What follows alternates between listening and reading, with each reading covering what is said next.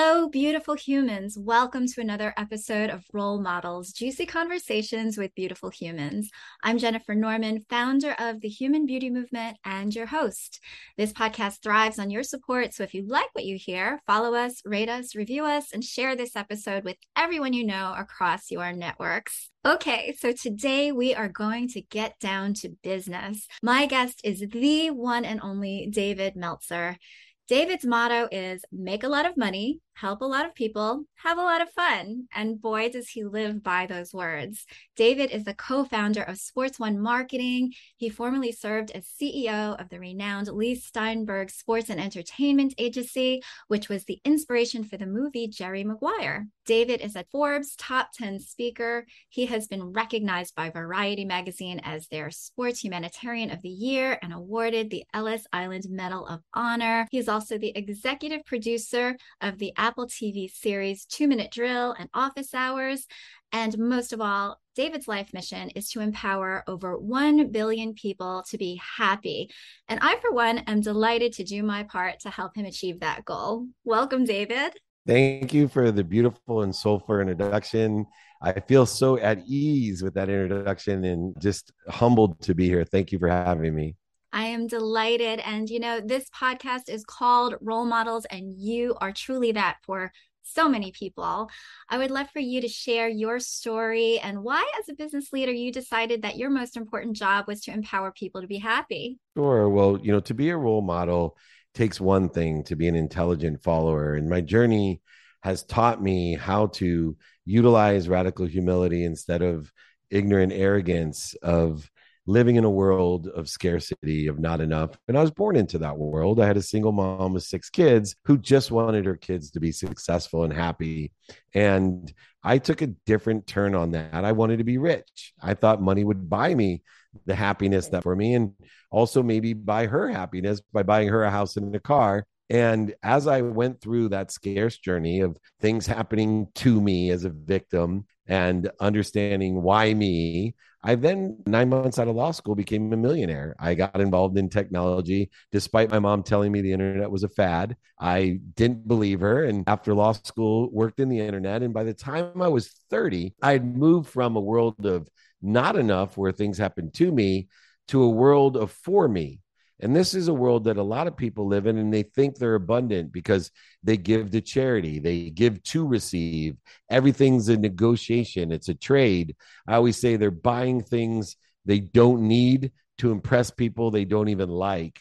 And I lived in this world for two decades, uh, made over a $100 million, married my dream girl, had three beautiful daughters, and I needed to learn a lesson. And so in 2008, pain as an indicator, setbacks, failures, and mistakes all set upon me to indicate that I had a better place to be. That no longer do I need to live in a world of punishment where things happen to me, a scarce world of not enough. No longer did I have to live in this world of just enough for me, trading and negotiating my way to buy things I don't need to impress people I don't like. But instead, I lost over a hundred million dollars to propel me protect me and promote me into an abundant world of more than enough, a world of more than enough for everything, for everyone that comes through me, not to me or for me, but through me for others. And I've been living in that world of more than enough. Even though I lost everything in 2008, here for the last 14 years, living in abundance with faith, there's more than enough of everything for everyone. And it is such a beautiful and soulful way to live. It feels so much more fulfilling than anything that money can buy. There's nothing wrong with money. It's just literally what you're using it in terms of how you're putting your energy into it and, in using it through you, as you were saying. Exactly. Money allows you to shop. Mm-hmm. It's what you're shopping for. If you're shopping for things for the right reasons, for the right purpose, you're going to be happy. If you're shopping for the wrong things to impress people, I promise you there'll be void shortages and obstacles and lessons coming your way. Absolutely. Now, you've been a business leader, you continue to be a business leader, and you continue to mentor and coach other business leaders as well with a very different mindset than you've had before.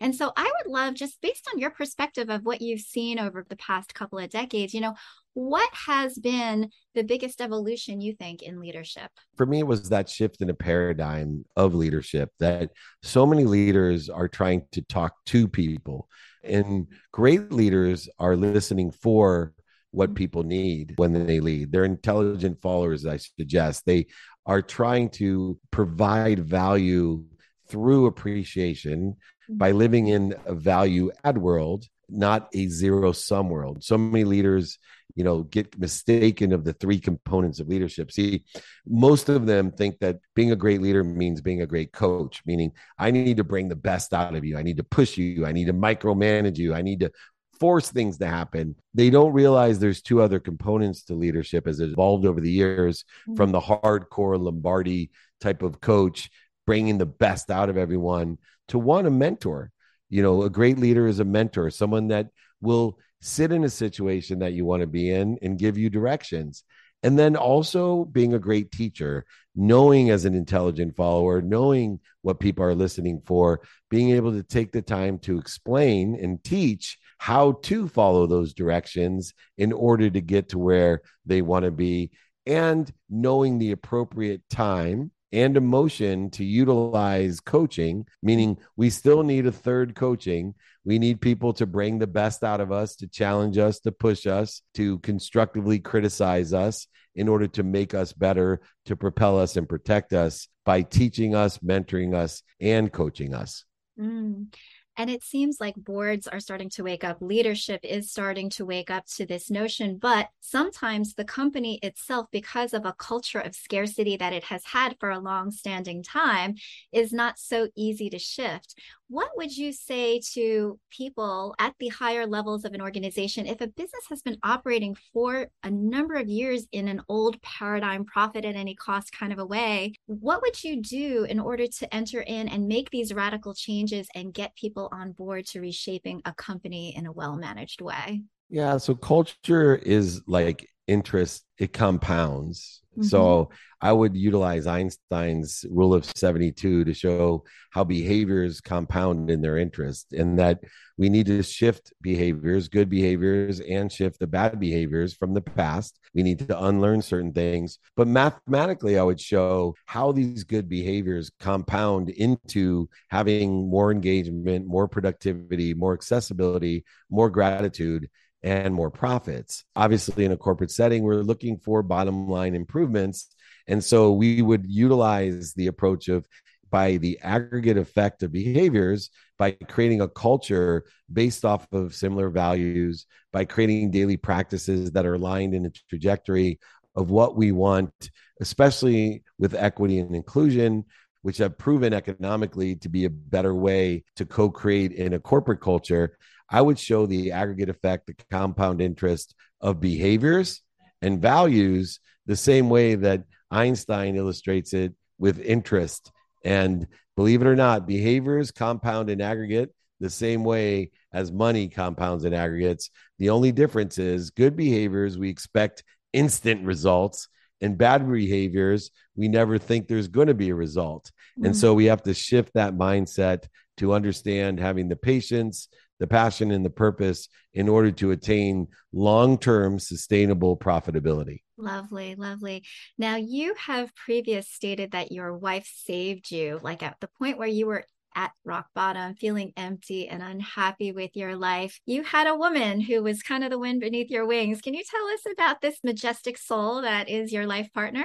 Yeah, I still have her. And every day I am so grateful that she is my intimate best friend, partner, soulmate. And so she did save my life because there's a book out there that I love to read. It's called Don't Take Yes for an Answer. And one of the things that happens when you have everything you dreamed of and you surround yourself with the wrong people and the wrong ideas, the people with the wrong ideas surround yourself with yes. Everybody just tells you yes. Oh my gosh, you're incredible. Yes. Oh, you yes, yes. Well, my wife told me no.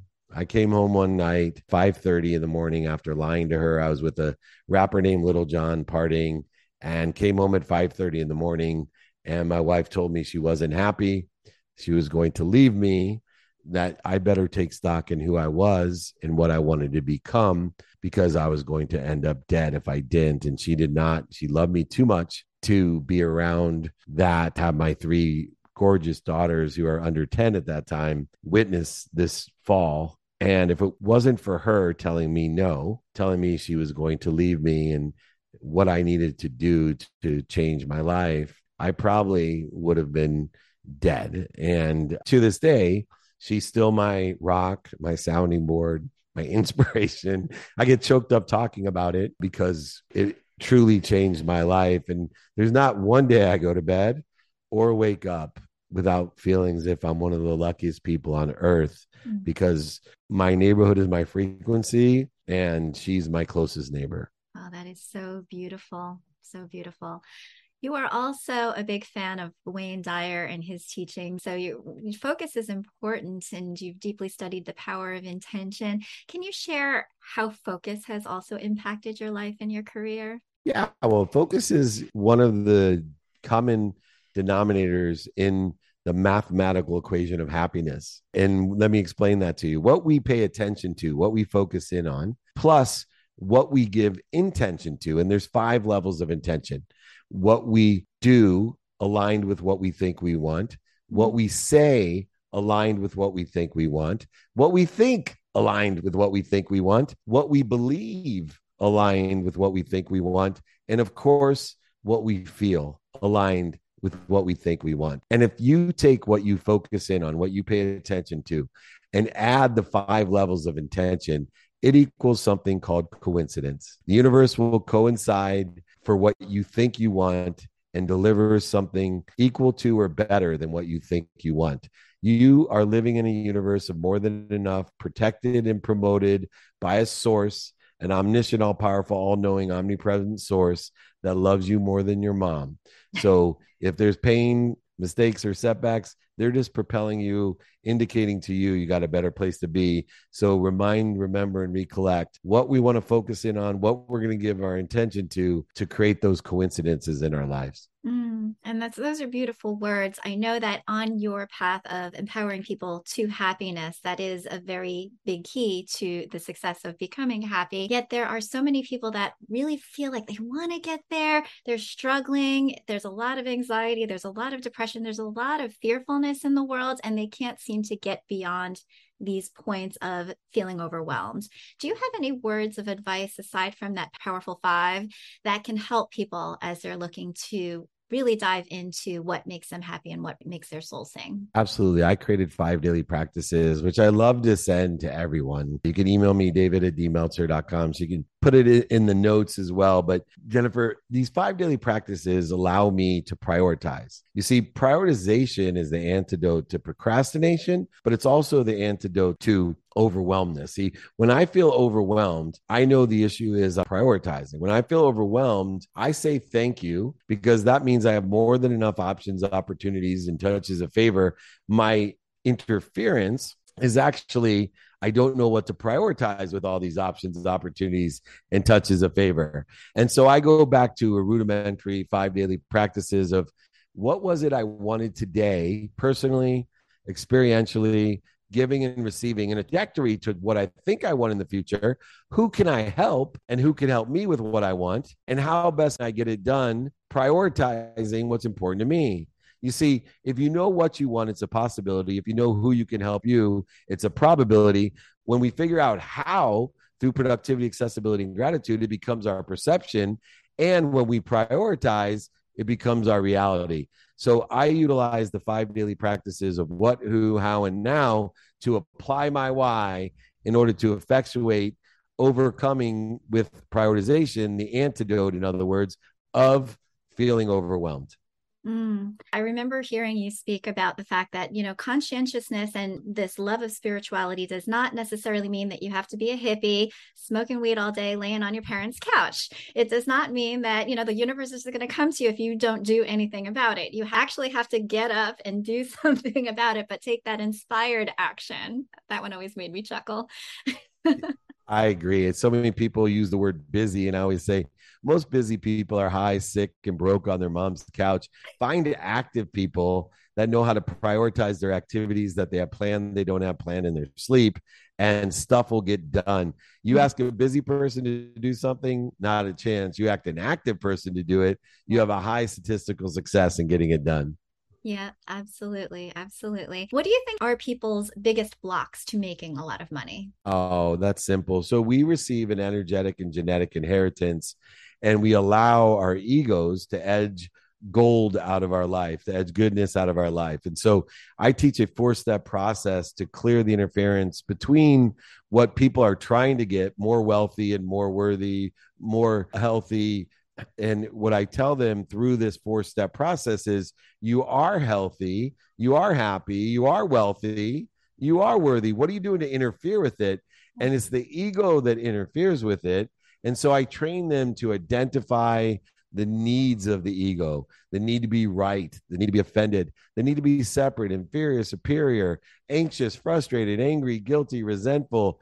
And I teach them instead of to resist it and fight it, to lie to it, cheat it, and deny it, simply stop, breathe through in the nose, out through the mouth, go down to center, take away the disease and put yourself into a position of ease, and then roll into the trajectory of what, who, how, and now so, in other words, when your mind, your body, and soul are on fire with that anxiety, with that ego, you all know when you're on fire, you got to stop, drop, and roll. David Meltzer, wise words, all golden, in my opinion. It was such a pleasure to speak to you today. You are a role model in my book. Thank you so much for allowing me to utilize your platform and your community to empower others to be happy to teach and to empower how to make a lot of money, to live in abundance, to help a lot of people and have a lot of fun. Please, everyone, remember be kind to your future self and do good deeds. Thank you, Jennifer, for the opportunity. I'll see you soon. Thank you, David.